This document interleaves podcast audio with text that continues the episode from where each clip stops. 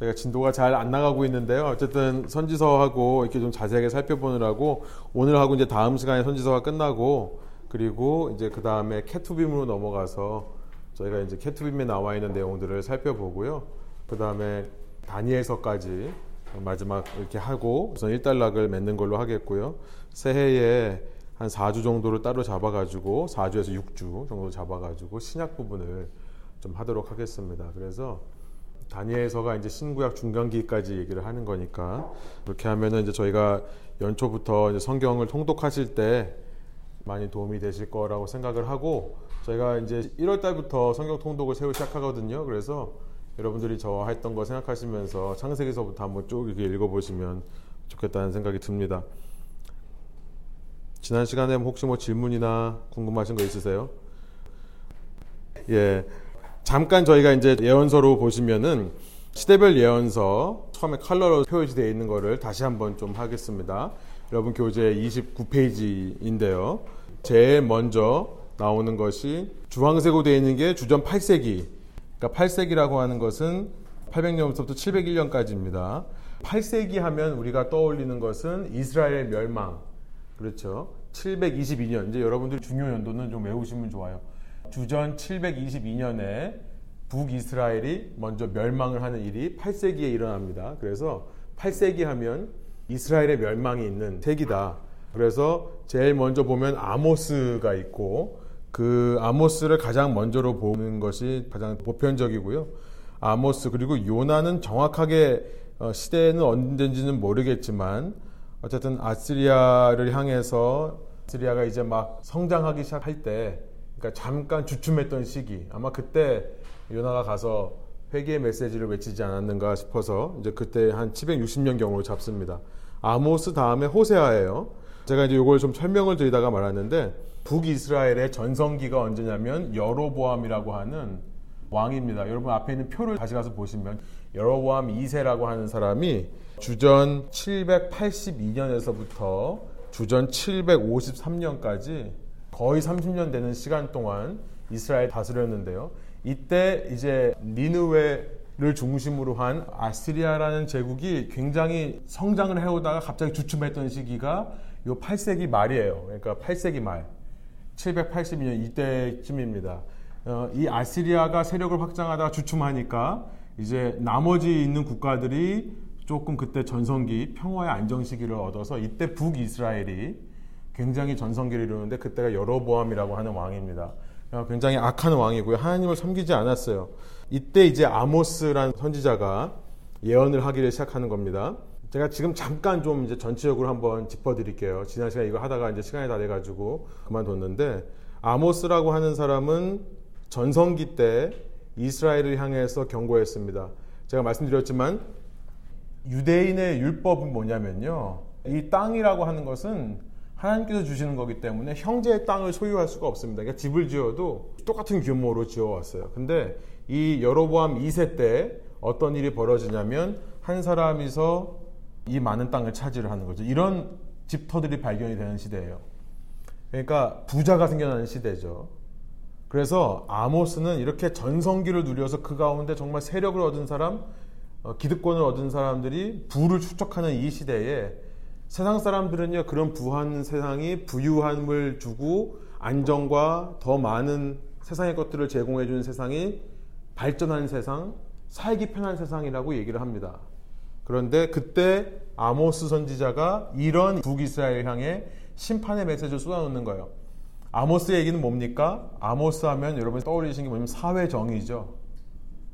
공의를 하수와 같이 흘려보내라 라고 했던 그 5장 24절인가요? 그 메시지가 핵심 메시지입니다. 그래서 너희 공의를 하수처럼 물처럼 흘려보내라. 너희들이 하나님께로부터 복을 받았다고 해서 너의 것을 네 배를 채우는 것으로 끝이지 말고 네가 정말 하나님의 복을 받은 사람이라면 복을 흘려보내라. 그게 사회정의다. 이거를 외쳤던 사람입니다. 그래서 가난한 자, 억압한 자, 눌린 자들에게 가진 자들이 위에 있는 사람들이 베풀어야 된다는 메시지를 계속해서 아모스서를 통해 어, 외치는 거죠. 결국 북이스라엘이 심판받는 이유가 뭐냐면 이렇게 하나님의 의를 실현하지 않았기 때문에. 그러니까 이제 아시리아가 이제 곧 다시 세력을 얻어서 너 북이스라엘을 칠 거다라고 이제 계속해서 예언을 하는 것이 아모스서입니다. 이렇게 기억해 놓으시면 좋아요. 그 다음에 요나서는 잠깐 건너뛰고요. 호세아서가 그 다음이라고 생각을 하는데 호세아서는 아모스보다 좀 더 후대의 사람입니다. 그런데 호세아와 아모스의 차이가 뭔가 하면 아모스는 이렇게 굉장히 잘 나가던 전성기 시대 때 어떻게 보면 정죄와 비판의 말을 쏟아내는 사람이에요. 그런데 호세아라는 사람은 이제 8세기 중반서부터 이스라엘이 급격하게 쇠퇴하는 시기를 살던 사람이었습니다. 이스라엘이 이제 그 아모스의 예언대로 급격하게 쇠퇴하면서 아시리아의 위험을 받아서 멸망하기까지 이르는 그 8세기 중반을 살았던 거예요.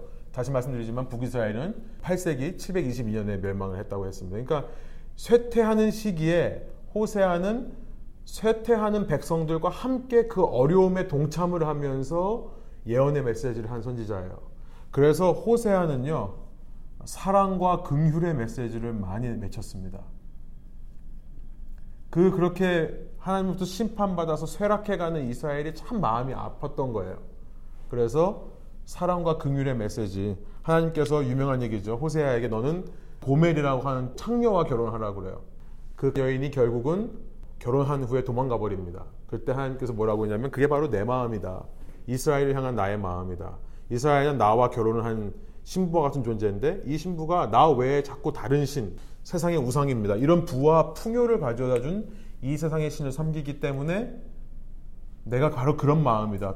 이런 식으로 그 바람 피는 여인, 나를 버리고 도망간 여인, 또 창녀와 결혼하는 것이 어떤 건지를 알라고 하는 거죠.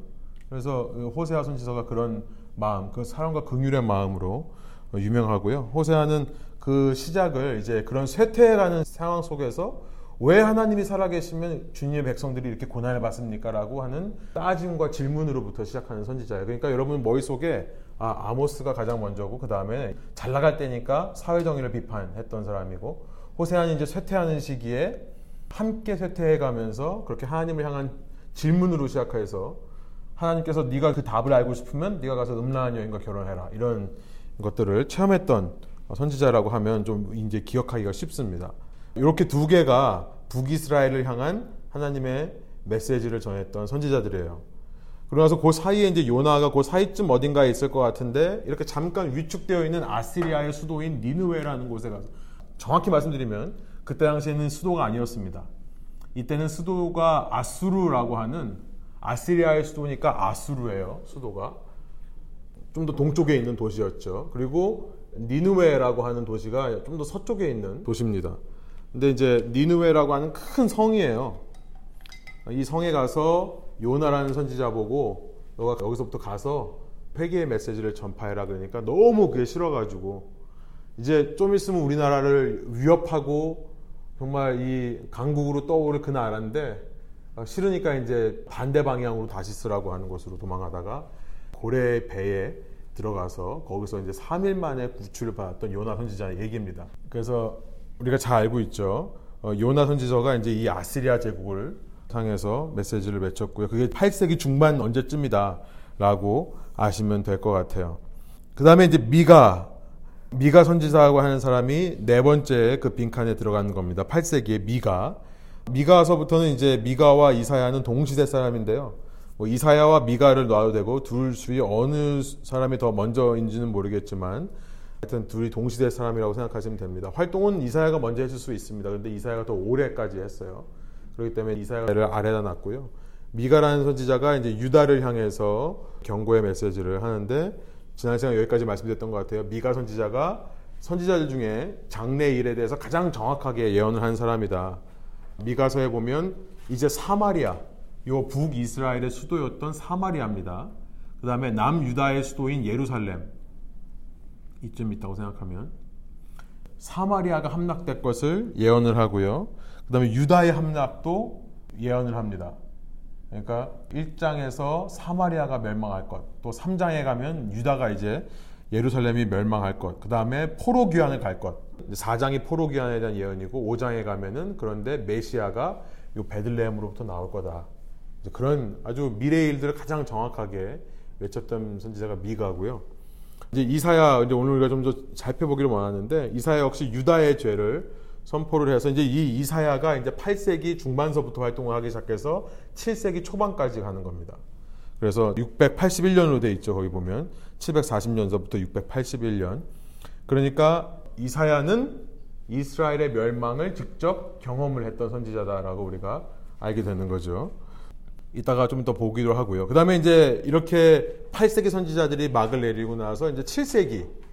7세기 하면 우리가 기억할 연도는 주전 7세기라고 어, 하는 것은 이제 700년서부터 601년까지의 시간이 7세기입니다. 이 7세기 때 가장 우리가 기억할 수 있는 사건은 뭐냐면 612년입니다. 어, 612년이 어떤 해냐면 이때 이제 아시리아의 수도인 니느웨가 결국은 함락돼 버리는 시간이에요. 612년입니다. 그래서 7세기의 첫 번째 선지자가 나훔인데요. 요나 그리고 나훔 나자가 들어가는 것은 아시리아를 향한 예언의 말씀이다. 그렇게 말씀드렸죠. 요나 선지자가 아시리아가 좀 힘들 때 주춤할 때 메시지를 외쳤던 가서 회개. 그러니까 사람들이요 참 간사한 게요 위축될 때는 또 하나님의 말씀을 잘 듣고 회개를 합니다. 온 성이 회개를 해요. 그 요나서를 자세히 읽어보시면은 니느웨라는 성에 가서 회개를 외쳤더니 니느웨가 그때 당시에도 걸어서 3일 가야 되는 큰 성인데요. 요나가 정말 하기 싫으니까는 하라고 하니까 어쩔 수 없이 그냥 하루 3일을 걸어가야지 돌 수 있는 성인데 그냥 하루 띡 가가지고 야 너희 회개 안 하면 하나님께 심판하신대 그렇게 말하고 그냥 그만뒀습니다. 그랬더니 온 성이 다 회개를 해요. 그 이야기를 왕이 들었다라고 되어 있습니다. 왕은 아직 니느웨에 없는 거예요. 왕은 이제 아수르라는 수도에 있는 거죠. 니느웨에서 일어난 회개 운동이 수도에까지 전파가 되는 겁니다. 그래서 온 나라가 회개를 해요. 그래서 하나님께서 40일 만에 멸망할 거라고 했는데 그거를 어, 멸망시키지 않으십니다. 그게 요나서의 내용이에요. 근데 나훔 선지자는 언제냐면 그렇게 요나 선지자 이후부터 회개하고 나서 얼마 안 가서 디글라 빌레셀이라는 아주 악한 왕이 나타나서 굉장히 잔인하고 폭력적인 정치를 하면서 아시리아 나라를 굉장히 키워가요. 정복 전쟁들이 일어나서 이 나라가 굉장히 전성기를 얻습니다. 참 희한한 게요. 하나님의 왕국과 세상 왕국이 대조가 되는 게요. 세상 왕국이 부흥할 때는 항상 왕이 악하더라. 그러니까 우리가 참 신기해요. 우리는 이렇게 미국이 잘 살고 정말 더 한국도 잘 살아지고 이러면 왕이 선해서 그런 거라고 대통령이 선해서 그런 거라고 생각할 수 있지만 하나님의 관점에서 보면요. 하나님의 나라는 그런 원리로 운영되지 않는다는 걸 우리가 알죠. 물론 우리가 좋은 대통령 뽑고 좋은 지도자 뽑는 것은 굉장히 중요합니다. 그거에 동참하는 것이 중요한데요. 하나님의 시각에서는 우리가 이 이런 세계의 역사를 보면서 우리가 뭘 느끼냐면은 자기의 나라를 가장 강력한 나라로 만들겠다 라고 말하는 왕이 어쩌면 굉장히 약한 왕일 수 있다. 하나님의 관점에서 America First 예, 이런 얘기 하면 안 되겠죠. 네. 정말 사회 정의를 실현하는 나라가 되어야 될 것 같아요. 미국은요. 어쨌든 예, 나훔이라고 하는 선지자는요. 이 아시리아가 정말 전성기일 때 등장한 선지자입니다. 그래서 660년부터 630년 그러니까 다시 말씀드리지만 612년에 이제 멸망을 해요. 근데 이때를 사는 사람들은 자기네 나라가 절대 멸망할 거라고 믿지를 않습니다. 이렇게 강한 나라, 이렇게 전 세계를 정복하는 나라. 이, 이 아시리아 동쪽에서부터 바벨론이 생겨나서 바벨론이 이 터키 지역하고 이집트에 이르는 광대한 영토를 어, 한다는 거 압니다. 그리고 그 뒤에 페르시아가 또 나와요. 페르시아가 엄청난 영토를 차지하죠. 누구 덕이냐면 바벨론 덕이고요. 이미 정복해 놨으니까. 바벨론은 아시리아 덕에 그렇게 강대한 나라를 형성한 겁니다. 아시리아가 최초예요. 그렇게 강한 면적을. 그 다음에 페르시아가 정복해 놓은 땅을 그리스가 여기 있는 섬 반도에 있는 이 그리스가 건너와 가지고 먹으니까 이제 알렉산더 제국이 우리가 다니엘서에서 볼 알렉산더 제국이 그렇게 광활한 영토를 그러니까 인간의 왕국의 역사를 보면요. 서로 이렇게 먹고 먹으면서 남들이 차지해 놓은 땅을 그냥 거저로 먹으면서 더 확장하고 그러면 또 누군가에 먹혀요. 또 그게.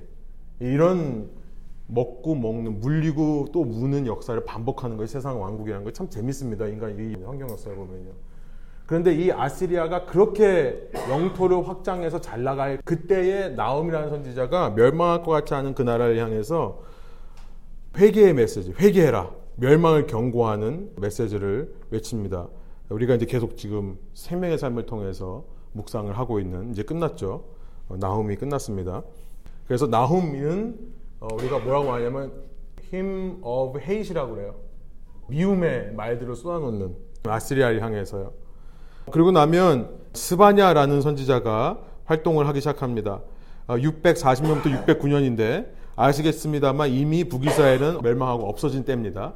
이제 전부 남유다를 향해 예언을 하는 선지자들이 나오는 거예요. 스바냐와 하박국이 동시대 사람이고요. 스바냐는 유다의 우상숭배를 경고했고 하박국은 유명한 말씀이 오직 의인은 믿음으로 말미암아 살리라 라는 말씀이 유명하죠. 그러나서 이제 예레미야 선지자가 활동하기 시작하는데 예레미야 연도를 보시면 627년 그러니까 7세기 이제 한 초반경부터 시작해서 이제 586년 6세기 말까지 활동하는 선지자가 예레미야입니다. 약 40년 동안 활동을 하면서 이제 예레미야 선지자는 우리가 보겠습니다. 586년이라는 연도가 6세기에서는 굉장히 중요하죠. 586년이라는 연도가 남유다가 예루살렘이 함락되는 그러니까 예레미야는 위핑 프라펫이라고 합니다. 우는 선지자. 이 남유다의 수도였던 예루살렘이 멸망해 가는 것을 함께 그 속에서 고난을 겪었던 그래서 굉장히 이렇게 컴패셔넷하고 굉장히 동정하고 함께 울고 하는 그 선지자가 예레미야 선지자다. 586년이라고 하는 6세기 연도를 기억해 놓으시기 바랍니다. 그러니까 722년 그리고 586년 그리고 기억하실 수 있는 분은 612년이 그렇게 강하던 아시리아가 멸망하는 시기다. 그러니까 612년 이후부터는 이제 남유다를 괴롭히는 나라는 바벨론인 거예요. 더 이상 아시리아는 없습니다. 그래서 이제 예레미야는 바벨론에 의해서 남유다가 고난을 받는 것을 굉장히 자세하게 묘사를 하고 있습니다. 6세기로 넘어오면요. 주전 6세기인데요. 600년서부터 501년까지. 어, 이때 중요한 연도는 586년이고 605년에 다니엘이 활동하기 시작을 하고 그 다음에 597년에 포로로 끌려간 에스겔이요. 이제 593년 혹은 592년서부터 끌려간 바벨론에서 활동을 합니다. 그러니까 이제 여기 지도를 보시면 아시리아가 사라져 버리고 여기 아시리아의 속국이었던 바벨론과 메데라고 하는 두 나라가 힘을 합쳐서 이 아시리아를 정복해 버립니다. 그리고 나서 이제 그것이 하나로 통합이 된 것이 바벨론이라는 나라예요.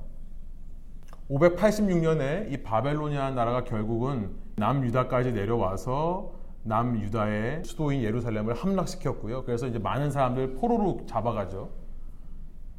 에스겔은 바벨론에서 환상 계시를 보기 시작해서 이제 거기서 하나님의 말씀을 전했던 선지자입니다. 그리고 이제 오바댜가 가장 짧은 건데 유다의 멸망을 목격한 선지자예요.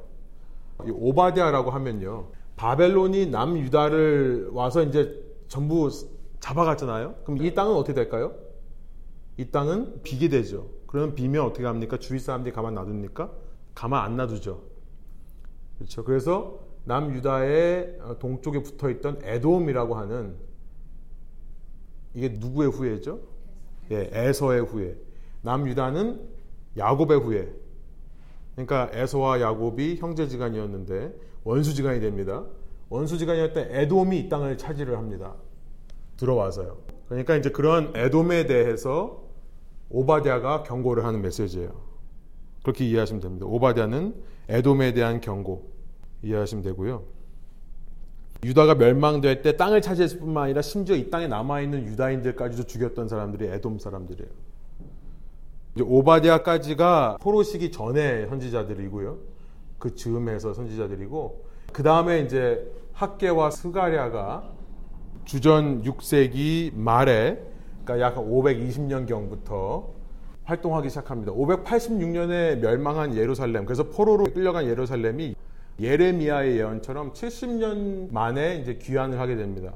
539년에 이스라엘 백성을 잡아간 바벨론이라는 나라가 하루아침에 동쪽에 있는 바벨론의 속국이었던 페르시아, 성경에는 바사라고 되어 있습니다. 페르시아에 의해서 하루아침에 나라가 없어져 버립니다. 바벨론이요. 539년 바벨론의 멸망이에요. 그리고 이때 이제 페르시아의 고레스라고 되어 있는 사이러스라고 하는 왕이 바벨론이 포로로 잡아두었던 유다 백성들을 원래 있던 곳으로 돌아가게끔 허락을 합니다. 그래서 538년서부터 포로 귀환이 시작이 돼요. 더 자세하게 살펴보겠습니다만 포로 수송, 포로로 잡아간 것도 3차에 걸쳐서 잡아갔는데 귀환하는 것도 3차에 걸쳐서 귀환을 합니다. 첫 번째 538년에 왔을 때 수룹바벨이라는 사람의 지도 아래 이스라엘 백성들이 왔고요. 그때 이제 수룹바벨에 의해서 1차로 왔던 사람들이 와서 공사를 하다가 공사가 중단이 돼요. 여기 다시 왔는데 자기네들 땅은 뺏겼고요. 다시 돌아왔는데 여기서 그 땅을 차지해 살던 이방 이 주위 사람들 에돔 사람을 포함한 이 사람들이 가만 놔두겠습니까? 또 사마리아에 있던 그러니까 북이스라엘의 후손들이죠. 아시리아 제국과 혼혈해버린 그 사마리아 사람들도 계속해서 방해를 하는 거예요. 그러니까 성전을 다시 세우려고 하는 공사가 중단이 됩니다. 중단되고 많은 사람들이 여기서 시리에 빠져 있을 때 그때 학계와 스가랴라는 선지자가 나타나서 하나님의 말씀을 다시 선포하기 시작합니다. 그래서 성전 공사가 이루어지게 되는 그런 일들이 에스라서 니에미아서에 나오고요. 그다음에 이제 2차 포로 귀환으로 이제 에스라를 중심으로 해가지고 2차 포로 귀환이 일어나고 에스라라고 하는 사람은 바벨론 때부터 굉장히 인정받았던 학자고요. 느헤미야가 그렇죠 또. 이 바사 왕의 술 맡은 고관. 그러니까 술 맡은 고관이라고 하면 굉장히 하이 오피셜이죠. 왕이 옛날에는 독살하는 경우가 많았기 때문에 왕에게 어떤 음식을 주면 가장 옆에 있어 왕을 제일 신뢰하는 사람이 그걸 먼저 마셔봅니다. 그술 맡은 관원이에요. 그 사람이 죽으면 안 먹어요. 그 사람이 안 죽으면 먹죠. 그러니까 왕이 정말 신뢰하는 사람인데 그 사람이 이제 하게 되고 그래서 이제 두 번째는 에스라이에서 세 번째는 술 맡은 관원이었던 느헤미야에 의해서 이제 포로 귀환이 일어나는 장면. 그 다음에 그러면 이제 학계와 스가랴가 그 된다 그러면은 이제 5세기로 가면 이렇게 돌아와서 이제 성전을 세우고 나서 이 팔레스타인에서 사람들이 모여 살면서 처음에는 굉장히 뜨겁게 하나님을 섬겼습니다. 포로 귀환 이후에 정말 하나님을 사랑하고 우리가 정말 이제는 말씀대로 살자. 여러 가지 하여튼 결단을 하고 참 바르게 살다가 조금 시간이 지나니까 이제 조금씩 해이해지기 시작해요. 율법을 제대로 지키지 않고 11조를 제대로 내지 않고 이런 일들이 일어납니다. 그래서 이제 말락이라는 선지자가 일어나서 그렇게 이곳에 와 있는 이스라엘 백성들을 향해 하나님의 말씀을 전하는데 대략 우리가 한 5세기 중반경 460년경으로 우리가 생각을 합니다. 그리고 나서 이제 460년 경부터 이제 예수님 오시기 전까지 한 450년에서 400년 되는 시간이 암흑기라고 하는 하나님께서 누구를 통해서도 말씀하지 않으시고 어떤 선지자도 보내지 않으셨던 침묵기가 이제 이어지는 것이 있습니다. 그러나 이제 우리가 다니엘서를 통해 보겠지만 그 침묵의 시기가 전혀 침묵하는 시기는 아니었어요. 선지자들을 예언자들을 예언의 말씀들을 주지 않으셨을 뿐이지 하나님께서는 이 세상의 움직임 속에서 하나님의 뜻들을 다 계획하시고 진행해 오셨다는 것을 우리가 다니엘서를 통해 발견하게 됩니다. 그 다음에 이제 한 책이 연도를 알 수 없는 건데요. 요엘서라는 책이 확실한 연대를 알 수 없습니다. 그런데 그 내용을 볼 때 하나님의 영이 다시 와서 다시 하나님의 영이 사람들에게 부어지는. 그러니까 아까 에스겔, 에스겔 선지자가 바벨론을 끌려가서 바벨론에서 활동했다고 하는데 에스겔이 본 환상 중에 하나가 뭐냐면은 아직 멸망하지 않고 남아있는 얌 유다의 예루살렘 성전에서 하나님의 영광이 떠나는 환상을 봅니다. 물론 이제 에스겔서의 마지막에서 그 영광이 돌아오는 환상으로 끝나요. 근데 그 일이 실제로 어떻게 일어나는지를 요해서가 보여주는데 그때 하나님의 영이 다시금 하나님 백성의 각 사람 위에 부어진다. 남종이든 여종이든 모든 사람 위에 하나님의 영이 부어진다라고 하는 그 하나님의 영의 환상. 그것이 요해서죠. 그래서 그 내용으로 봤을 때 아마 요 어, 예루살렘이 멸망한 포로 시대 혹은 포로 귀한 시대에 활동한 선지자가 요엘일 거다라고 추측만 할 뿐이죠. 정확한 연대는 알 수 없습니다. 여기까지 좀 어떻게 좀 정리가 되세요? 사실 이 부분들을 여러분들이 계속 좀 새기시면 좋겠고요. 여러분이 성경을 읽으시는 데 있어서 이제 이런 얘기를 반복해서 드릴 건데 왜 이런 얘기를 드리냐면 이런 역사의 흐름이 딱 잡혀 있지 않으면요. 사실은 어, 성경 읽으면서 참 이해하기가 힘듭니다. 이게 어느 시대에 누가 얘기한 거고 왜 얘기한 건지 이런 것들 대강이라도 알고 계시면 굉장히 많이 도움이 될 것 같아요. 그래서 역사 강의 같기도 하겠지만은 제가 그래서 선지서를 볼 때 항상 역사적 배경에 대해서 항상 짚고 넘어가려고 하는 이유가 사실은 제가 이제 저번 시간에 말씀드렸지만 예언의 말씀이라고 하는 것은 단지 미래의 일만을 말하는 게 아니라 미래를 통해 현재 우리가 어떤 결단을 해야 되는지를 말씀하신 책이 예언서예요. 그러니까 현재 상황을 알아야죠. 그것이 중요합니다. 여기까지 질문 혹시 있으세요? 그것도 한번 정리해 보시면 좋아요. 시리아, 시리아가 아람인데요 다른 말로 성경에서 여기 수도가 뭐냐면은 다메섹, 다마스쿠스. 그 다음에 이제 북이스라엘은 다른 말로 에브라임이라고도 합니다. 우리가 이제 지파로 봤을 때 에브라임 지파가 중심이 되었기 때문에 그렇죠. 북이스라엘을 건국한 사람이 여로보암인데 여로보암이 에브라임 출신이니까요. 그래서 에브라임아 에브라임아라고 할 때는 북이스라엘 말하는 거고요. 이것의 수도는 사마리아입니다. 어, 사마리아는 나중에 이 아시리아에 의해서 정복되면서 혼혈 정책 때문에 피가 섞여버린 그래서 어, 남유다 사람들이 보기에 가장 혐오스러운 민족이 돼버린 하나님의 백성이었으면서 혼혈됐으니까요. 남유다를 이제 유다라고 하기도 하고 이게 이제 예루살렘의 수도. 그 다음에 아시리아. 아시리아가 이제 아수르기도 하는데 수도가 아수르에서 나중에 니누웨로 옮겨집니다. 전성기 때 니누웨로 옮겨서 확장 공사를 해요. 니누웨를 엄청나게 확장해요. 이제 바벨론이라는 나라가 수도가 바벨론이에요. 뭐 페르시아는 수사인데 뭐 거기까지 알 필요는 없고요. 성경에 예, 수사라는 곳이 페르시아 이후에 나온 페르시아가 이제 수사가 있고 두 군데인데 수도가 페르시아 수도가 수사하고 살디스 거예요 아마 두 개. 겨울 수도, 여름 수도 이래가지고 예, 왔다 갔다 하면서 이 정도만 알고 계시면 좀 정리가 되실 것 같아요. 특별한 질문 없으시면 이사야로 넘어가서 이사야서를 좀 하겠습니다. 그러니까 저희가 이제 지금 네빔이라고 하는 선지서를 보다가 이제 네빔이 여호수아, 사사기, 그다음에 사무엘, 상하, 열왕기, 상하를 한 다음에 거기서 이제 전선지서 끝나고 후선지서에 이제 들어가는 거예요. 후선지서에 들어가는데 거기 첫 책이 이사야입니다. 왜 이사야서인가? 왜 이사야서가 바로 선지서에 처음으로 나오는가? 후선지서에 처음으로 나오냐면 어, 우리가 전선지서, 그러니까 여호수아서부터 열왕기 하까지의 내용을 보면 이것은 이스라엘과 남유다의 역사를 담고 있죠. 약속의 땅에 들어가서. 그런데 이사야서는요. 이사야서는 어떻게 북이스라엘이 멸망을 하고 아시리아에 의해서 정복당해서 사라지게 되는가 또 그 후에 어떻게 해서 남유다가 심판받게 될 것인가 그런 북이스라엘 멸망 또 남유다의 심판에 대해서 말을 합니다. 그래서 이사야서도 상당히 역사적인 부분을 담고 있어요. 그 다음에 예레미야. 예레미야 책은 이제 남아있는 남유다가 어떻게 멸망하는지를 보여주는 책이죠. 그래서 이사야와 예레미야라고 하는 두 책이 열왕기 하의 마지막 부분을 자세하게 설명을 해주는 겁니다. 어떤 경위로 북이스라엘이 멸망하게 됐고 어떤 경위로 남유다가 멸망하게 됐는지를 굉장히 자세하게 또 알려줘요. 그렇기 때문에 이사야와 예레미야가 굉장히 중요한 책입니다. 예언서 중에. 그 다음에 이제 에스겔서라고 하는 것은 그 이후에 포로로 끌려간 이후에 어떤 일이 일어났는가에 대해서 계속해서 얘기를 하는 거거든요. 그러니까 이사야, 예레미야, 에스겔이 사실은 굉장히 역사 기록과도 비슷한 그러면서도 포로 기환 이후에 어, 두 책이 다 마찬가지입니다. 어, 예, 미래의 소망을 말하는 건데요. 이사야서, 예레미야, 에스겔서가 어디까지 보냐면은 종말까지 보는 겁니다. 끝에는요.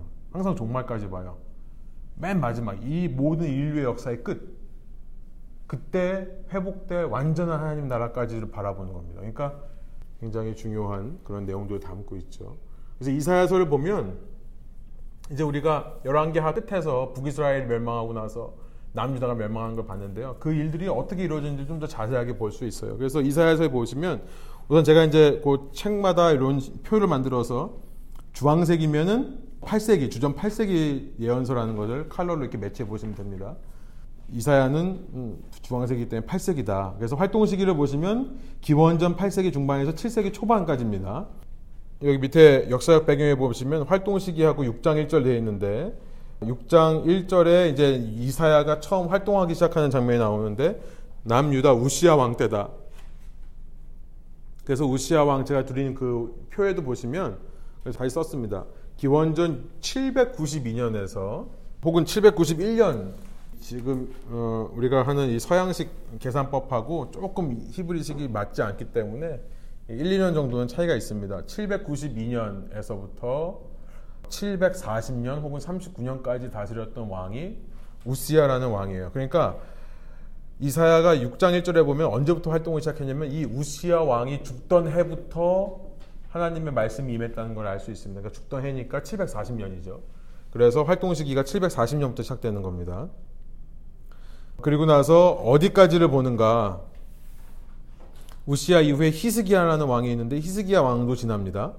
히스기야 시대에 활동했다라는 것이 1장 1절에 나오고요. 밑에 보시면은 37장에 보면 아시리아의 산헤립 왕에 대한 얘기가 나옵니다. 37장에 보면 이제 저희가 좀 더 잘 살펴보겠는데, 근데 이 산헤립이라는 왕이 죽던 해까지 기록을 해요. 그러니까 아시리아의 산헤립이라고 하는 왕은 거기 보시면 연도가 있습니다만 704년에서부터 681년까지 다스렸던 왕입니다. 그러니까 이 산헤립이 죽던 해까지를 얘기를 하니까 740에서 681년경이라고 우리가 결론을 내리는 겁니다. 이사야서 37장 37절부터 38절에 보면 그가 어떻게 죽게 되었는지를 사네리빌 왕이 어떻게 죽었는지를 묘사하고 있어요. 그러니까 어, 최소한 이때까지는 활동을 했다라고 볼 수 있는 거죠. 이때는요 681년이라고 하면은 그 사이에다 히스기야를 넣은 게 뭐냐면 히스기야가 715년서부터 687년 혹은 286년까지 다스렸습니다. 그러니까 히스기야가 죽고 난 다음에도 한 5년 정도를 더 활동했다고 우리가 보는 거예요. 그래서 히스기야의 아들이 누구죠? 네, 제가 문하세라고 했죠. 가장 악한 왕. 히스기야를 칭찬만 할 수 없는 게 이런 아들을 길러냈기 때문에.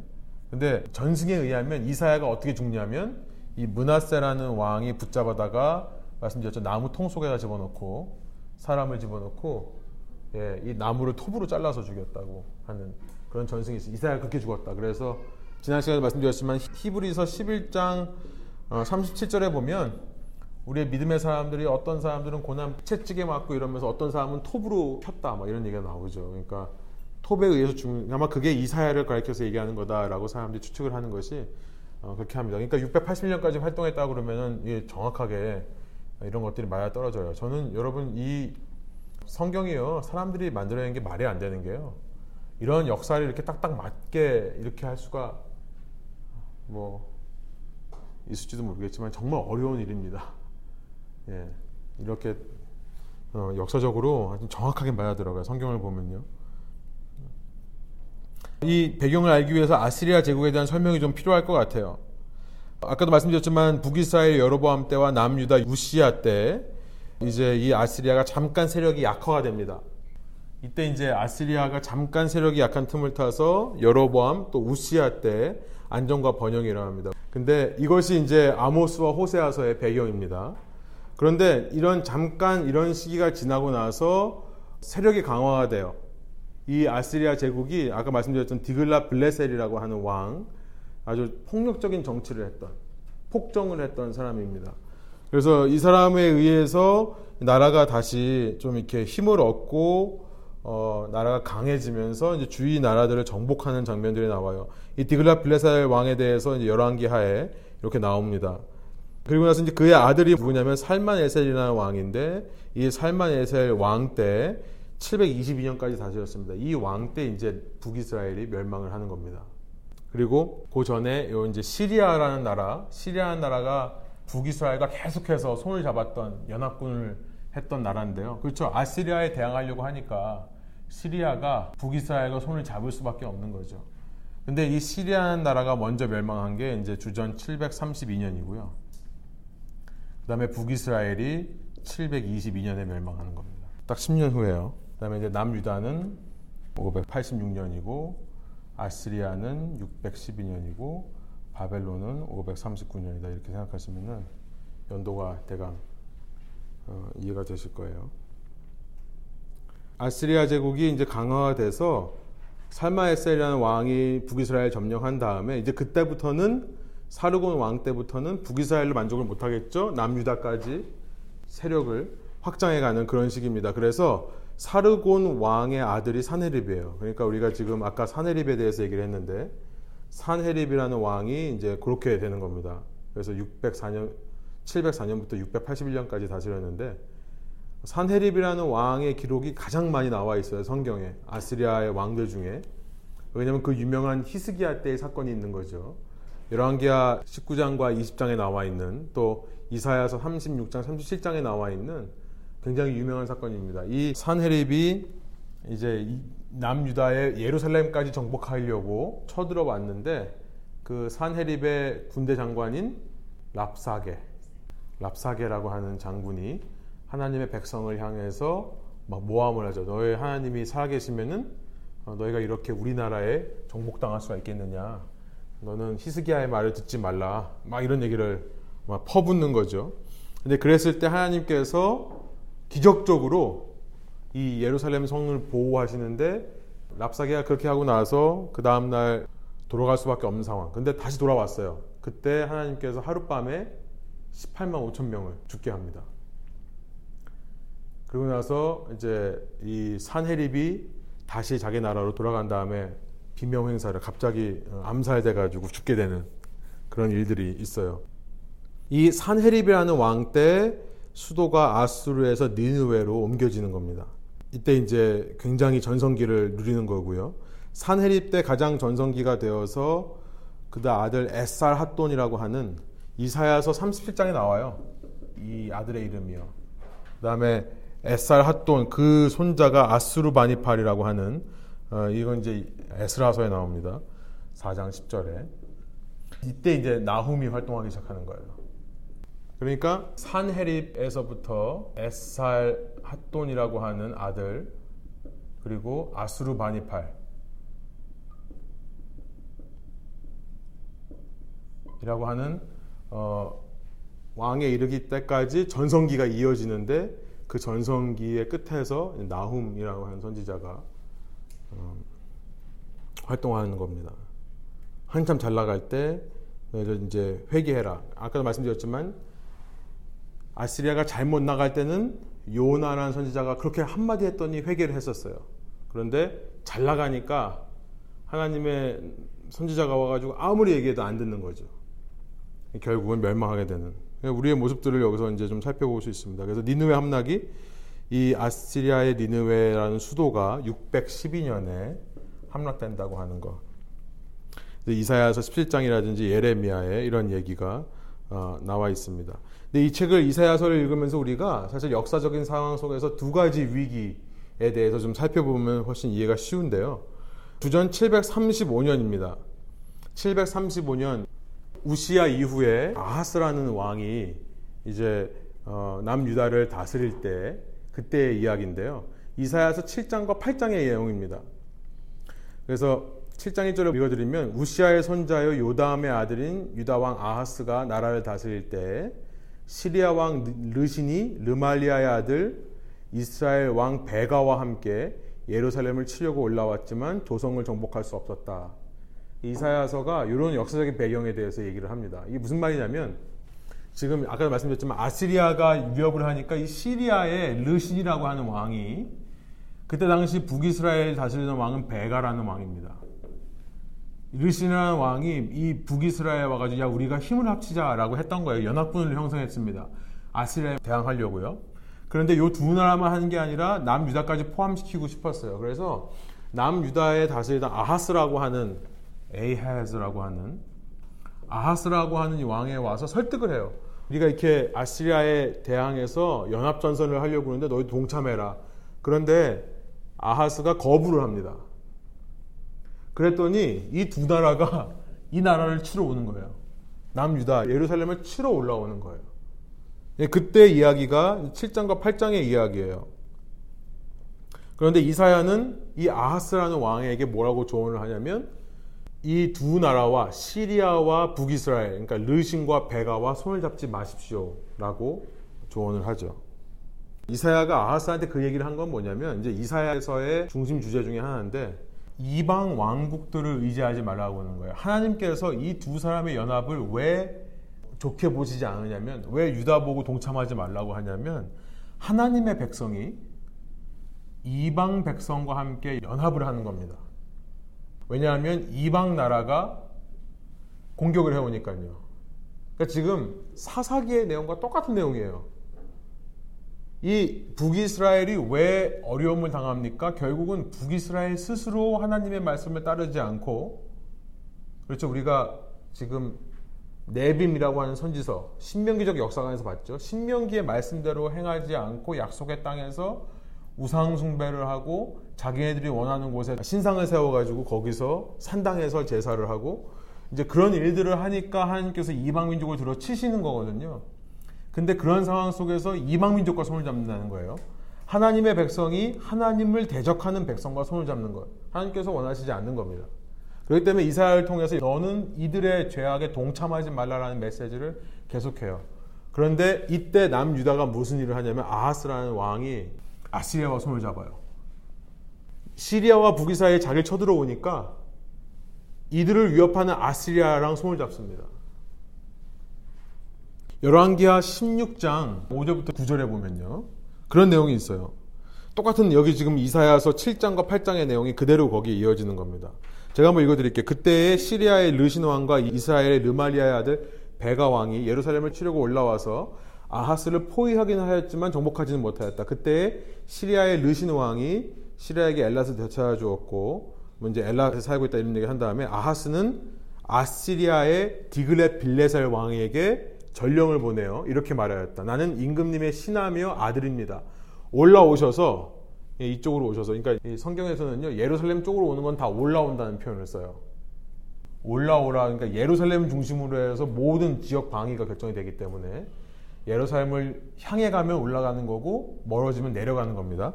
올라오셔서 나를 공격하고 있는 시리아 왕과 이스라엘 왕의 손에서 나를 구원해 주십시오. 그런 다음에 아하스는 남유다의 아하스는요 주님의 성전과 왕궁의 보물 창고에 있는 금과 은을 모두 꺼내어 아스리아 왕에게 선물로 보냈다. 아스리아 왕이 그 요청을 듣고 다마스쿠스로 진격해서 와서는 그 성을 함락시켰다. 이때 732년입니다. 시리아가 멸망이 되는 거예요. 그리고 그 주민을 길로 사로잡아가고 르신은 르신이라는 왕은 살해하였다. 이렇게 되어 있습니다. 그러니까 그 결과 이 아하스 때문에 아하스가 아시리아와 손을 잡는 바람에 시리아 나라가 사라져 버린 거고요. 그 다음에 그 여파를 이뤄서 10년 후에 북이스라엘이 멸망을 하는 겁니다. 하나님의 나라가 같은 동족인데요. 그래서 이사야서의 주제가 뭐냐면 이방 민족을 의지하지 말라는 겁니다. 너희가 하나님의 백성이면 온전히 하나님만을 의지해라. 하나님 외에 다른 것을 의지하려고 하지 마라. 이 하나님의 백성이라는 사람들이 하나님을 의지하지 않고 그랬을 때 어떤 결과가 나오는지를 보여주는 게 이게 첫 번째 위기라는 겁니다. 그러니까 이런 주제를 말씀하시는 거예요. 당신의 의지 대상은 누구냐? 끝까지 너는 인생의 고난 속에서 하나님을 의지할 거냐? 아니면 당장 나를 구해줄 것 같은 이 세상의 왕국들 혹은 이 세상의 가치들을 의지할 거냐? 이 질문을 이사야서가 계속하는 겁니다. 그런데요, 이사야 7, 8장 이런 위기 속에서 여러분 이사야 7장의 내용이 뭔지 기억하세요? 이사야 6장에서는 이사야가 부르심을 받는 유명한 말이 있죠. 우시아 왕이 죽던 해에 하늘을 보고 하나님을 만나죠. 하나님을 뵈니까 Holy holy 하는 천사들의 노래가 있고 그죠? 거룩하다 거룩하다. 근데 그 앞에서 자기가 죽을 수밖에 없는 화로다 나여 망하게 되었구나. 나는 정말 더러운 것을 발견하죠. 그러니까 하나님의 사자가 burning coal, 그러니까 불타는 그 숯을 가지고 입에다 대서 정결하게 하라고 한 다음에 하나님께서 말씀하시는 거죠. 이 백성을 향해서 누가 날 위해서 갈까? 내가 가겠습니다 했더니 네가 가서 전하기는 전하지만 이들이 봐도 못 볼 거고 들어도 못 들을 거다. 왜냐하면 그러니까 우리가 열왕기 하에서 읽으면 이해가 되는 겁니다. 이미 이 문하세라고 하는 왕이 저지른 죄악을 돌이킬 수는 없는 상황이에요. 이미 멸망을 향해 이 두 나라가 가고 있는 상황입니다. 북이스라엘과 남유다가요. 그렇기 때문에 하나님께서 네가 간다고 해서 이들이 마음을 돌이키지는 않을 거다. 그러니까 내 심판 역사는 반드시 이루어질 거다. 이 얘기를 하시는 거예요. 하지만 하나님은 가서 외치기를 원하는 거예요. 왜요? 오늘 우리가 들으라고요. 그죠? 오늘 우리가 들으라고요. 후대 사람들이 들으라고요. 최소한. 어떤 일이 있었는지. 그리고 하나님께서 왜 이들이 망하게 될 수밖에 없는지를 알려주시기 위해 후대 사람들에게 오늘날 우리죠. 그 말씀을 하시는 겁니다. 그런데 그런 상황 속에서 이사야의 두 아들이 있는데 두 번째 아들의 이름을 마할 샬랄 하스바스라고 이름을 줘요. 이게 무슨 말이냐면 마헬 샬랄 하스바스라는 말은 노략질을 당할 거다. 이제 하나님의 나라가 백성들이 노략질을 당할 거다. 첫 번째 아들이 예살 하슈 예사르 하슈 이게 무슨 말이냐면 그러나 remnant will return. 남은 자는 돌아올 거다. 이런 얘기를 하시면서 그 사이에 임마누엘이라는 말을 하죠. 7장에요.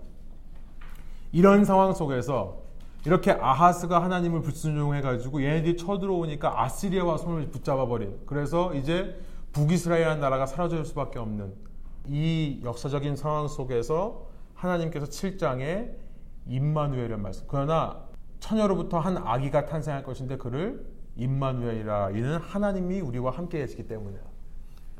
그러니까 이사야서의 메시지는 뭡니까? 그렇게 하나님의 백성이 이방 왕국들과 이방의 가치들을 붙잡을 때 심판당하고 멸망하지만 하나님은 그 자리에서 함께 계셔서 11장에 가면 6장 마지막에서 말했던 그 그루터기 그러나 남은 자는 돌아올 거라고 말씀하셨거든요. 6장에서 네가 가서 전한다고 해도 그들이 봐도 보지 못하고 들어도 듣지 못할 거지만 그러나 그루터기가 있어서 그것을 통해 남은 자가 돌아오리라고 말씀하셨는데 8장에 보니까 그게 뭐냐면 이세의 가지에서 나오는 하나의 싹입니다. 그죠? 그 상황 가운데서 하나님께서 함께 해주셔서 너희를 지켜주고 너희와 함께 해주겠다라고 말씀을 하시는 것이 이게 이제 첫 번째 crisis 통해서 보는 이사야서의 핵심 내용이라고 볼 수 있고요. 어, 이제 아하스의 아들이 히스기야입니다.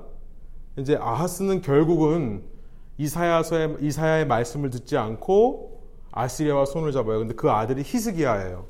두 번째 크라이시스는 뭐냐면 히스기야가 다스리고 있을 때 701년입니다. 히스기야 왕 제14년이라고 어, 이사야서 36장 1절이 말하고 있어요. 히스기야가 왕이 돼서 이제 14년쯤 되었을 때 주전 701년입니다. 그때 아시리아의 산헤리 왕이 아까 말씀드렸죠.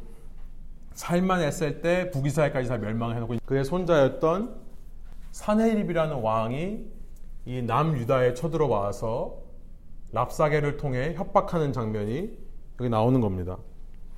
그것이 이사야서 36장의 내용이에요. 그래서 똑같은 내용이 열왕기하 18장 13절에 어, 나와 있습니다. 어, 이사야서를 읽어보시면은 이사야서 36장서부터 39장 이전에 30장서부터 이사야가 계속해서 미리 뭘 말씀하냐면은 어떤 경우에도 이집트를 의지하지 말라. 이집트를 의지하지 말라는 것을 30장 1절부터 7절, 또 31장 1절부터 3절, 36장 6절 이렇게 계속해서 반복해서 외쳐요. 히스기야한테 하는 얘기입니다. 지금 이사야서의 띠은 이방 민족을 의지하지 말라고 하는 건데 이제 새로이 왕이 된 히스기야를 향해서 이사야가 계속 외치는 거예요. 아시리아가 온다고 한다고 해도 절대 이집트랑 손잡을 생각하지 마라. 이제 이집트밖에 안 남았거든요, 여기 밑에. 근데 열왕기하 18장 21절에 보니까 히스기야가 결국은 불순종합니다. 이집트와 손을 잡아버려요. 이집트와 손을 잡으니까 납사계가 와서 뭐라 그래요? 너 그 부지깽이 같은 이집트 의지하지 말라고. 그거 의지해봤자 너희들 아무 도움이 안 된다라고 그런 거죠. 그때 히스기야가 마음을 돌이켜요. 이사야의 말을 듣고 히스기야는 하나님의 음성을 이사야를 통해 들은 다음에 그래 내가 하나님만 의지하겠다 해서 그때 보이는 반응이 뭐냐면 이집트와 연합하는 게 아니라 이집트와의 연결을 끊어버리고 그때 온몸에 죄를 쓰고 배옷을 입고 하나님 앞에 엎드려서 기도를 합니다.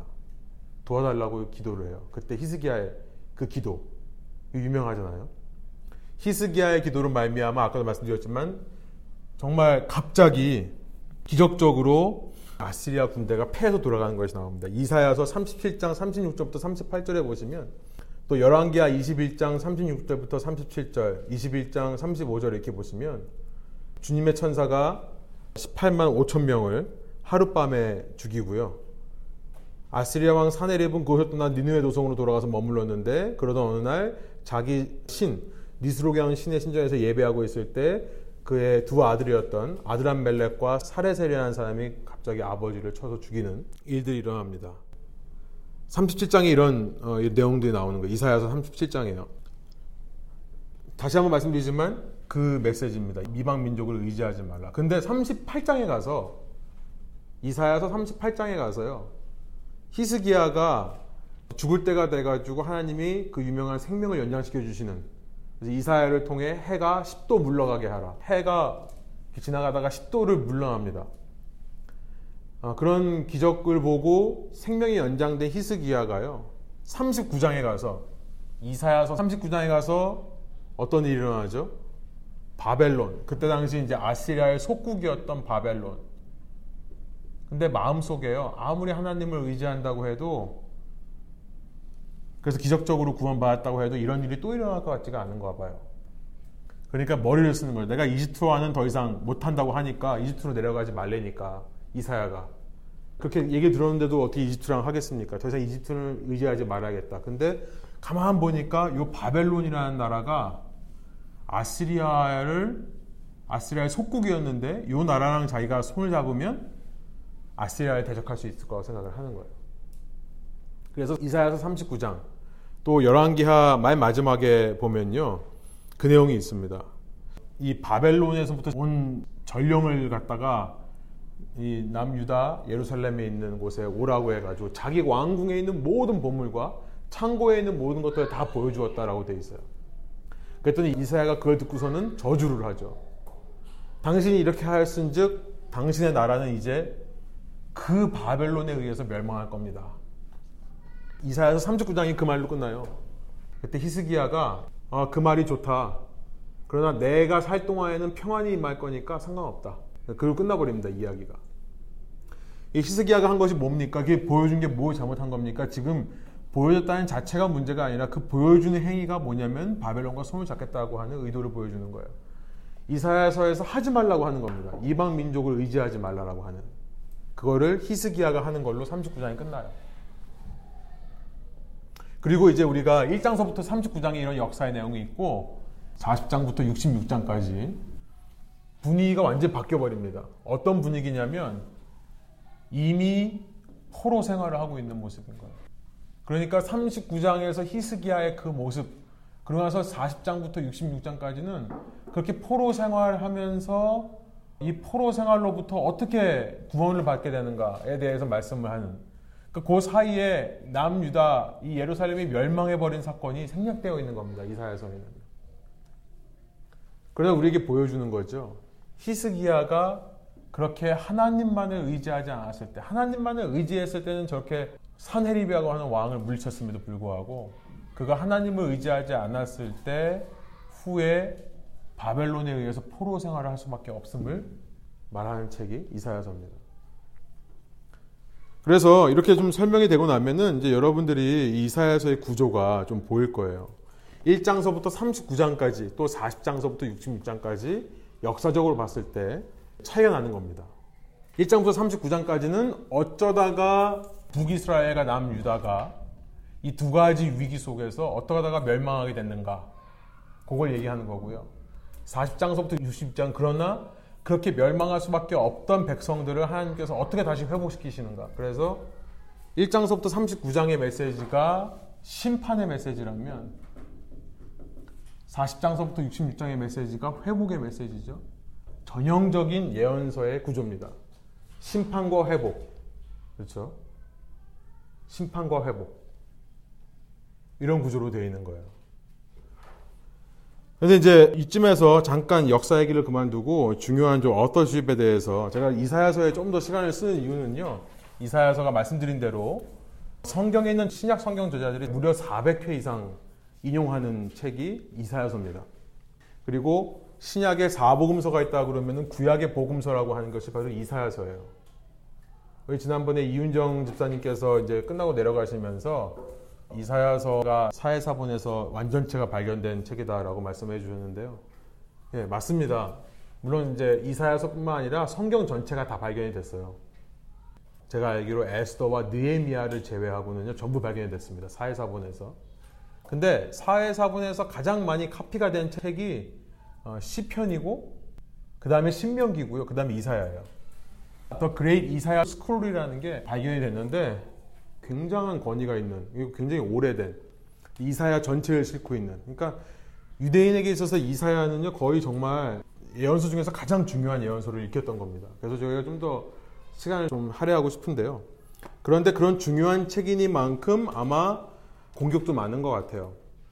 특별히 이제 이 지금 현대 신학계에서요 이사야서를 누가 썼느냐 이거 가지고 정말 많이 싸웠습니다.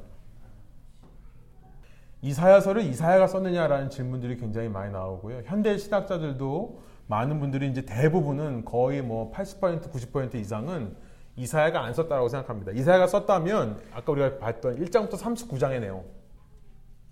그렇게 히스기야 때까지 활동을 한 선지자이기 때문에 히스기야 때까지의 내용을 담고 있는 39장까지가 이사야가 쓴 거고 40장부터 66장까지는 전혀 다른 톤으로 전혀 다른 시대, 이사야로부터 100년 후에 이야기를 하는 거니까 이때는 다른 저자가 썼을 거다. 그 중에서도 좀 더 이사야의 정통성을 지키고 싶어 하시는 분들은 여기는 이사야가 썼고 여기는 이사야가 직접 쓰지는 않았지만 제자들이 썼을 거다.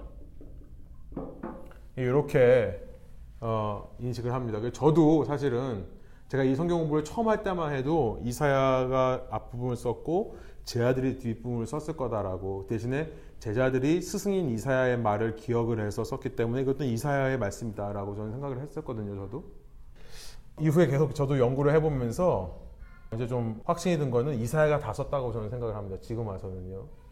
근데 이제 학자 중에 40장서부터 55장까지는 또 톤이 달라요. 여기는 포로 시대고요. 여기는 포로 귀한 이후의 시대다라고 생각하시는 분이 많아서 이제 이사야를 세 부분으로 나눕니다. 그래서 이제 그런 말씀 많이 들어보셨을 거예요. 이사야서의 저자가 세 명이다. 각기 다른 시대를 살았던 다른 사람들이다. 그래서 제가 그걸 썼습니다. 옆에 보면은 part theory라고 해서 썼는데요. 프로토 이사야라는 것은 first 이사야라고 영어로 이해하시면 됩니다. 듀토로는 second 이사야, 어, 트리토는 어, third 이사야 이렇게 생각하시면 돼요. 첫 번째 이사야가 있고 두 번째 이사야가 있고 세 번째 이사야가 있다. 그리고 이 뒷부분의 스타일과 앞부분의 스타일이 정말 다르다. 여기는 심판받는 말을 하니까 날카롭고 굉장히 정죄하는 말투를 하면 여기는 회복의 메시지니까 굉장히 밝고 희망이 있고 그런 메시지다라고 이제 사람들이 오해를 하는데요. 제가 읽기에는 처음부터까지 저는 뭐 그렇게 차이는 못 느끼겠습니다. 그리고 앞서도 말씀드렸지만 7장과 뭐 9장, 11장 아주 유명한 이사야서의 말씀들이죠. 임마누에 나오는 것. 9장은 우리에게서 한 아기가 났는데 어깨에는 정사를 메었고 기묘자라 모사라 전능하신 하나님이다. 평강의 왕이다. 그 말씀이 여기 있죠. 그다음에 11장은 아까도 제가 말씀드린 거지만 이때 이세의 뿌리다. 이세의 줄기에서 난 하나의 싹. 그 싹이 결실할 거다. 그 이스라엘의 악한 모습 중에서도 계속해서 회복의 메시지가 있던 겁니다. 그리고 40장에 가면 유명한 말씀이 있죠. 여호와를 악모하는 자는 새 힘을 얻으리니 독수리 날개 졸라같을 것이요 뭐 걸어가도 피곤치 아니하고 뛰어가도 곤비치 아니하 그런 회복의 메시지 사막에 강을 낸다고 하는 그런 메시지들 뭐 60장에 가면은 61장에 가면은 일어나 빛을 봐라 이런 내 빛이 내게 이르렀고 이런 유명한 말씀들이 있잖아요.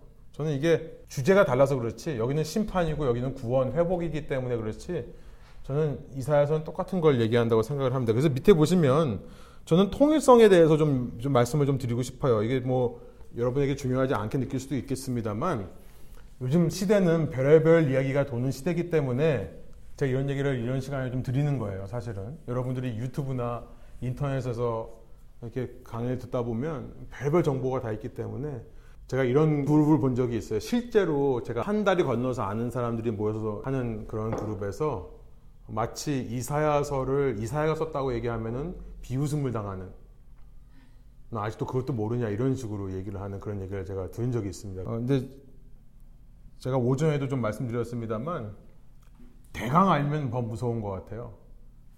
그러니까 저는 이렇게 생각하시면 편할 것 같아요. 우리가 몇 천 년 동안 전통적으로 믿어온 것을 그냥 이렇게 받아들이는 게 오히려 더 안전합니다. 전통적으로 창세기를 모세 오경을 모세가 썼다 그러면 그냥 그렇게 믿으면 더 편해요. 여러 가지 증거를 해서 그게 모세가 쓴 게 아니다라고 말을 하는데요. 신학은 점점 발전합니다. 그래서 최근에 신학자들이 연구하면은 원래 게 맞아요. 이사야도 점점 연구를 하다 보니까 이제는 이사야가 썼다는 증거가 나오는데요. 저는 이제 가장 강력한 게 성경 자체의 증거다라고 제가 좀 정리를 해봤습니다. 이 시간은 여러분이 좀 신학적인 거니까 그냥 정보로만 아시면 될 것 같아요. 신학 성경을 보면요. 예를 들어서 요한복음 12장 37절에서 41절 같은 경우에는요. 요 4절 속에 이사야를 두 번 인용합니다. 자, 우리가 예수님의 말씀이라고 그러면 신뢰할 만하죠. 그렇죠? 그리고 예수님께서 하나님이시기 때문에 하나님의 말씀을 기록한 성경을 예수님께서 잘못 이용하실 수 없고 또 그것을 잘못 말씀하실 수 없는 거라고 생각합니다. 그러니까 다니엘서도 다니엘서 이제 하겠지만 다니엘서가 정말 다니엘이 쓴 거냐? 많은 사람들이 다니엘이 안 썼다고 생각을 해요. 왜냐면 이게 다니엘 시대라고 보기엔 너무나 후대에 쓰여진 그런 분위기가 나기 때문에. 근데 다니엘서를 다니엘 썼다고 하는 가장 강력한 증거는 마태복음 24장에 나와 있는 예수님의 말씀입니다.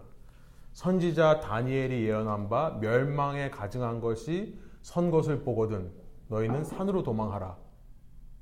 마태복음 24장의 말씀이거든요. 그러니까 예수님께서 그 다니엘서를 인용하시면서 그게 선지자 다니엘이 말한 거다라고 말하기 때문에 그래요. 지금 학계에서 굉장히 추앙받는 구약 성경학자도요. 다니엘은 픽션이다 그래요. 이거는 그냥 지어낸 얘기다. 소설 같은 거다. 이렇게 얘기하는데 전혀 그렇지 않다고 생각합니다. 근데 요한복음 12장을 보면 이렇게 말해요. 제가 세 번역을 읽어드릴게요. 예수께서 그렇게 많은 표징을 그들 앞에 행하셨으나 그들은 예수를 믿지 않았다. 그리하여 예언자 이사야가 한 말이 이루어졌다. 주님, 우리가 전한 것을 누가 믿었으며 주님의 팔이 누구에게 나타났습니까? 이 주님, 우리가 전한 것을 누가 믿었으며 주님의 팔이 누구에게 나타났습니까? 라는 말은 이사야서 53장 1절을 인용한 겁니다.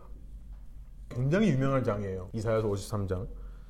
근데 그것을 가리켜서 예언자 이사야가 한 말이다라고 얘기한 겁니다. 그러니까 아까 우리가 뭐 first 이사야, second 이사야, third 이사야를 굳이 구별한다고 하면은 1장부터 39장까지가 first고 40장부터 55장까지가 second고 56장부터 66장까지가 third이기 때문에 여기에 포함되는 거죠. second 이사야.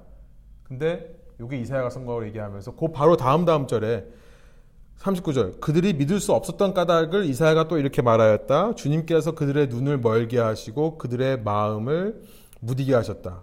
그것은 그들이 눈이 있어도 보지 못하게 하고 마음으로 깨달아서 돌이키지 못하게 하고 나에게 고침받지 못하게 하는 것이다. 이것은 이사야서 6장 10절을 인용하는 겁니다. 이사야를 부르실 때 하신 말씀. 그러니까 여기죠. 요 저자가 같다고 얘기를 하는 거죠, 지금.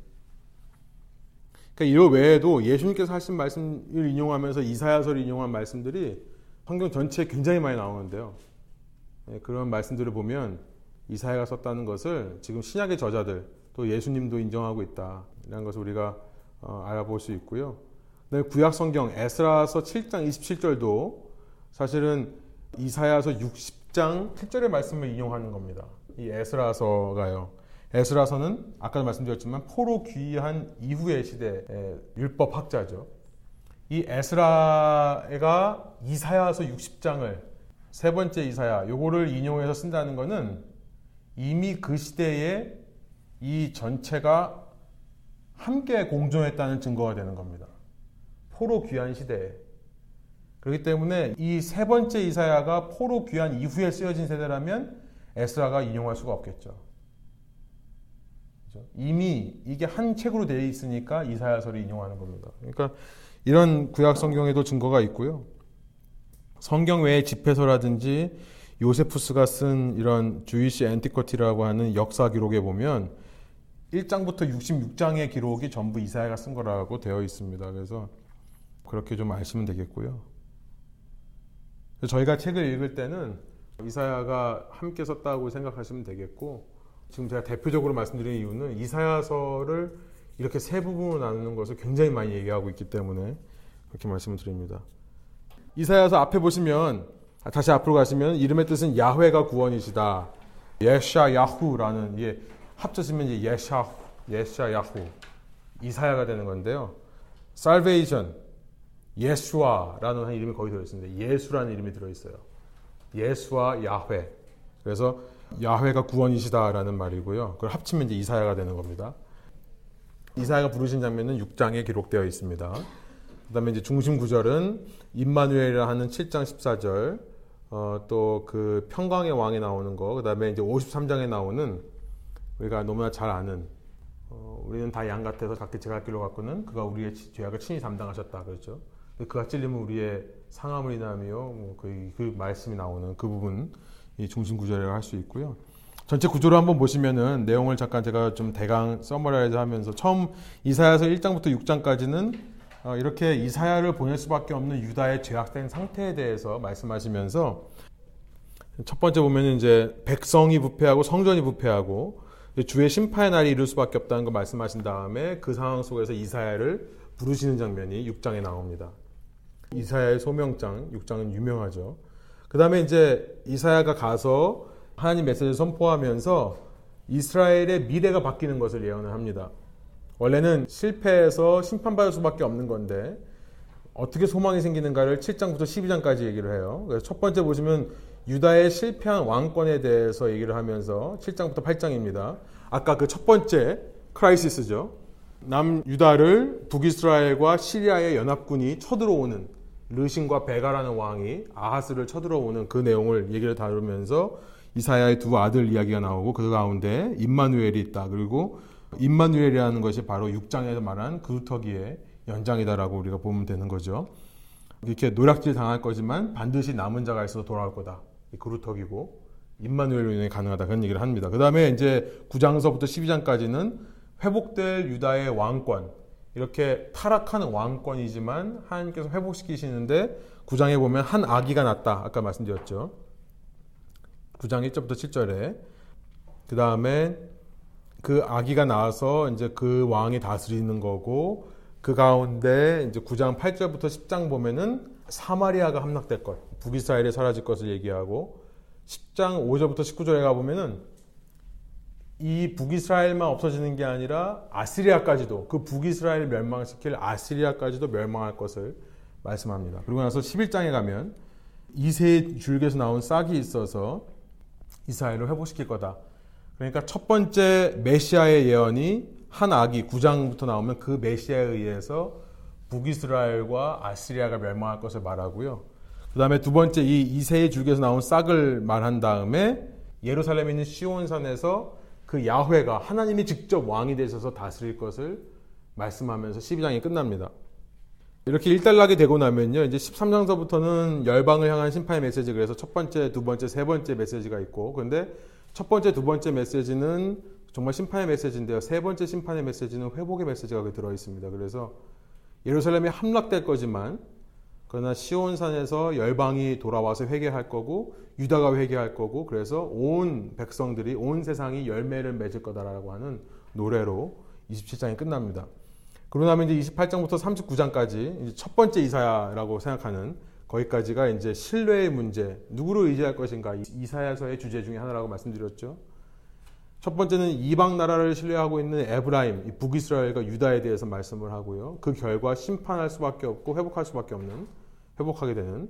그다음에 이제 역사적인 기록이 있어서 아까 말, 말씀드렸죠. 히스기야가 하나님만을 의지하지 못했을 때 어떤 모습이었는가를 말해놓고 끝나버립니다. 그러고 나서 이제 39장에서 40장 사이에 이스라엘의 멸망이 담겨 있는 거예요. 생략되어 있는 겁니다. 이미 포로로 다 끌려간 겁니다. 그렇게 포로로 끌려간 사람들을 향해서 하나님께서 위로하시는 말씀이 40장부터 48장에 있습니다. 그래서 이때 이제 하나님의 종이라고 이스라엘을 불러요. 나의 종 이스라엘. 하나님께서 사용하시기 원하셨던 그러니까 이사야를 보면 이사야서의 신학은 뭐냐면 하나님께서 이렇게 하나님의 성전이 있는 하나님의 나라를 심판할 수밖에 없던 이유는 뭐냐면 이들이 종의 역할을 감당하지 못했기 때문에 그 종의 역할은 뭐냐면 하나님의 손과 발이 되어서 온 이방 열방들을 품는 겁니다. 열방들이 죽게 돌아올 수 있도록 섬겨주는 것이 이스라엘의 역할이었어요. 그래서 아까 9장에 보면은 한 아기가 나와서 그 왕이 다스리고 통치하는데 12장에 가면은 모든 나라가 돌아오게 되는 9장에서 한 아기가 날 때 그때 뭐라고 하냐면 이방에 있는 사람들이 빛을 보았다 그 얘기를 하죠. 그 9장의 그 한 아기에 대한 예언이 그대로 예수 그리스도로 이어지는 겁니다. 스불론과 납달리 땅이 저희는 흑암 땅이었는데 거기서 빛이 나왔다. 예수님께서 갈릴리 출신이라는 것, 갈릴리 나사렛 출신이라는 것을 말씀하는 거죠. 그런 얘기가 있습니다. 그러니까 하나님께서 원하시는 것은 뭐냐면 그 메시아라고 하는 혹은 기름 부음 받은 하나님의 백성이라고 하는 사람들은 어떤 사람들이냐면 이방 가운데 빛을 비추는 사람들이었다. 근데 이들이 제대로 하지 못했기 때문에 1장부터 39장까지 심판받을 수밖에 없다는 얘기를 한 겁니다. 그러고 나서 40장부터는 그들이 이제 회복되는 것을 얘기를 하는 거죠. 그래서 이제 하나님의 종인 이스라엘이 위로를 받을 것이고 회복될 거다. 어, 그 아까 말씀드렸던 그런 예언들. 그러니까 여호와를 악망하면은 정말 새 힘을 얻게 되어서 다시 일어날 거다라고 하는 그 다시 종으로 세워질 거다. 그다음에 이제 불순종한 종을 회복시키시는 하나님에 대해서 말씀하시고요. 그다음에 세 번째 보시면은 44장부터 45장까지는 그런데 그 하나님의 구원자 마치 남은 구루터기 또 임마누엘 한 아기가 난 거. 그다음에 11장에서 말하는 이세의 뿌리가 마치 이방 왕이었던 고레스처럼 나옵니다. 그래서 많은 사람들이 혼란스러워요. 이 부분에서. 그러면은 이 사람이 메시아인가? 이스라엘이 기다리는 메시아인가? 아니죠. 메시아는 아까 11장에서도 얘기했지만 다윗의 뿌리입니다. 이세의 뿌리예요. 그러니까 이방 사람은 메시아가 되지 못해요. 근데 지금 하나님께서 왜 이스라엘을 통해서 이 고레스 왕을 축복하고 고레스를 통해 하나님 백성이 구원받느냐고 하냐면 저는 이런 생각이 들어요. 저는 이 말씀을 어떻게 이해하냐면은 이방인 왕이라 할지라도 하나님께서 사용하시려면 구원자가 될 수 있다는 거. 그러니까 이 고레스에 대한 찬양을 막 하고 난 다음에 4번에는 교만한 이스라엘, 완고한 이스라엘을 책망하시는 걸로 말씀을 하는 겁니다. 그의 대비. 하나님께서 원하시면 이방 왕이라도 이렇게 사용해서 선한 목적을 위해 쓰는데 너희들은 지금 뭐 하고 있느냐? 이제 마지막이 48장 끝이 어떻게 되면 내가 너희들을 그 바벨론으로부터 군전할 거다. 이 바벨론도 이제 무너질 거고 내가 너희를 구원할 거다. 그러면서 이제 49장에 가서 49장부터 55장이 이사야서의 핵심입니다. 구원을 이룰 야훼의 종에 대해서 얘기를 해요. 이전까지는 종이라고 했을 때는 이스라엘 민족이었습니다. 근데 이제 49장서부터는 바뀌어요. 이 종이 한 사람으로 축소됩니다. 한 명이에요. 그래서 이제는 이 종으로 인해 원래 하나님의 종이었던 이스라엘도 구원을 얻게 돼요. 이스라엘뿐만 아니라 열방이 구원을 얻게 됩니다. 그래서 저는 이 구조가 이렇게 카이아스틱이라고 하는 예, 샌드위치 구조가 될 수도 있고 이런 구조가 되겠다고 생각해요. 그러니까 49장 1절부터 가운데 하나를 두고 나서 그 주변을 이렇게 대칭적인 구조로 이렇게 되어 있는 겁니다. 가운데 52장 13절서부터 53장 12절이 있는 거고 그러고 나서 여기는 54장이 있는 거고 55장이 있는 거고 그러니까 겉에 있는 게 뭘 얘기를 하냐 이스라엘과 열방을 구원할 종에 대해서 얘기하고 그 종에 의해서 이스라엘과 열방이 구원받게 된다는 것을 양쪽 끝에 말씀하면요. 그 하나 더 들어가면 그 사이에 이제 시온의 영광이 회복되는 것을 얘기를 합니다. 시온의 회복. 근데 그 가운데 누가 있습니까?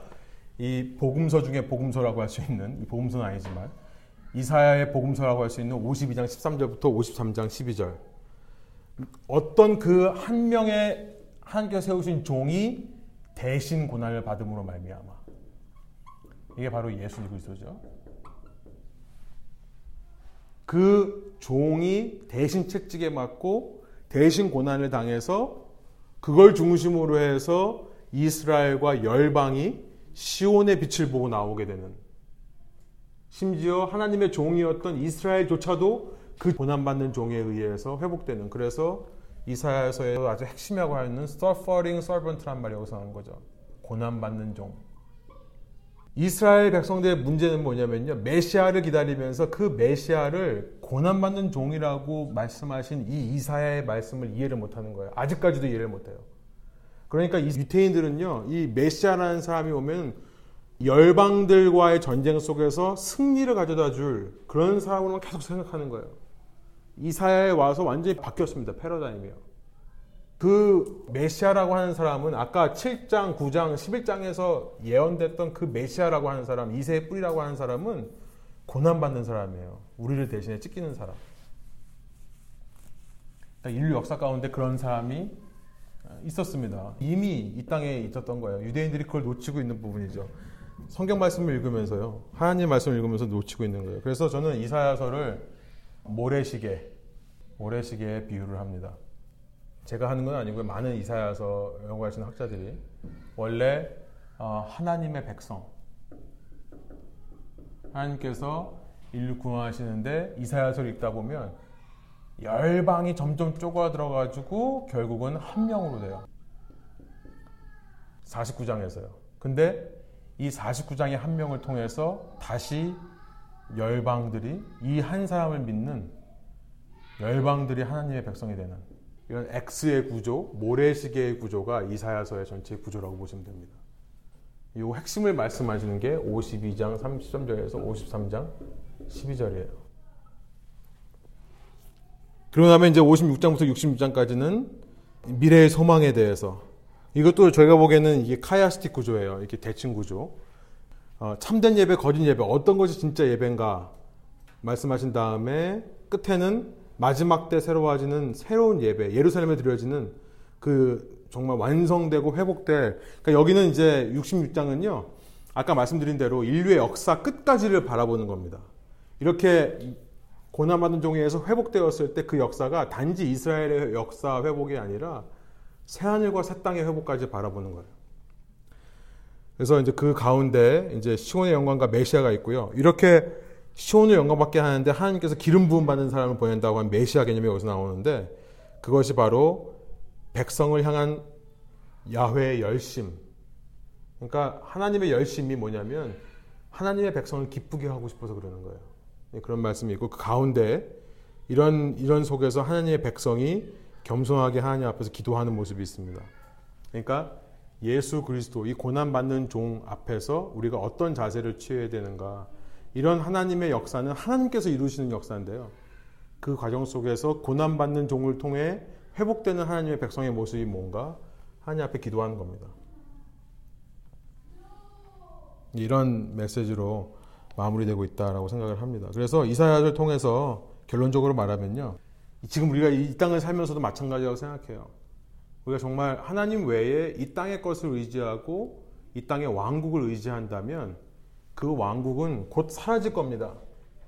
우리가 만일 미국을 의지하고 미국의 자본주의를 의지하고 미국의 민주주의를 의지한다. 이거는 금방 사라질 겁니다. 인류 역사 속에서요.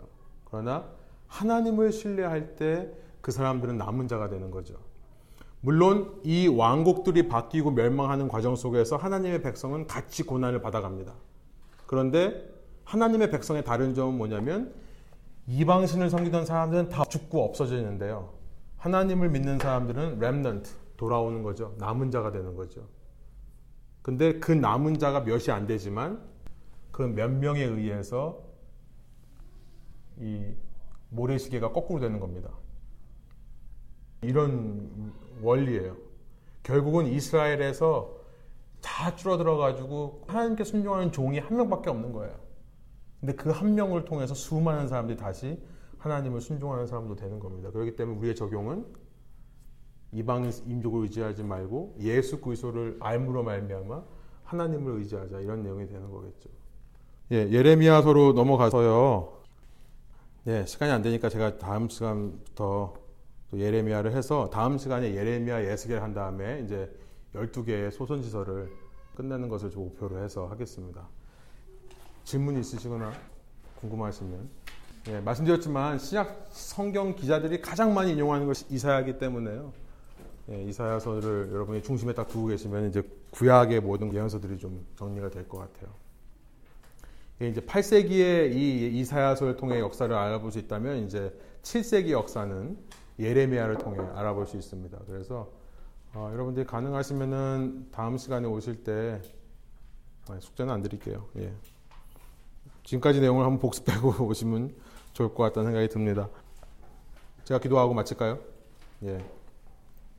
하나님, 이 북이스라엘의 시대 또 남유다의 시대와 마찬가지로 우리가 살고 있는 이 시대도 하나님 외에 높아진 왕들과 그 왕권들이 그 왕국에서 제시하는 가치들이 알게 모르게 우리의 삶의 주인이 되려고 하고 어, 하나님의 백성들을 미혹하는 이런 시대에 살고 있는 줄로 믿습니다. 하나님, 저희가 하나님을 믿는다고 하면서 이 우상의 힘들도 함께 의지했던 이스라엘, 남유다 같이 되지 않도록 인도하여 주시고 우리의 그런 모든 악한 습관과 악한 성향을 이길 수 있는 방법은 오직 주님께서 우리와 함께 계시는 임마누엘 우리에게 아, 난한 악이 정말 우리 이세의 뿌리로서 이 모든 사람들이 배반하고 하나님의 백성들조차 하나님께 등을 돌릴 때 고난받는 순종의 모습으로 종이 되신 예수 그리스도를 통해서만 우리가 이런 구원의 역사 가운데서 구원받아갈 수 있음을 믿습니다. 하나님 이 시간 우리가 그 예수 그리스도 고난받는 종을 우리가 생각하면서 우리의 삶을 돌아보고 주님을 더 의지하고 주님께만 우리의 삶을 모든 것을 의탁드리고 맡겨드릴 수 있는 저희들 될 수 있도록 인도하여 주십시오. 그럴 때 우리 백성들이 일어날 수 있음을 믿습니다. 하나님의 빛이 일어나서 일어나라 빛을 발하라 그 주님께서 주시는 빛으로 말미암아 온 열방이 이 빛을 보고 하나님 앞에 나오게 되는 건 줄로 믿습니다. 저희에게 날마다 구원의 은혜를 더하여 주시고 구원의 감격을 더하여 주실 뿐만 아니라 이 세상을 향한 사랑과 이 세상을 향한 열정들을 어, 쉽게 하여 주셔서 이 모든 삶을 통해 오직 주님께만 영광 돌리고 주님만을 신뢰하고 의지하는 삶이 될 수 있도록 인도하여 주십시오. 그렇게 하실 주님을 찬양하며 예수 그리스도의 이름으로 기도합니다. 아멘.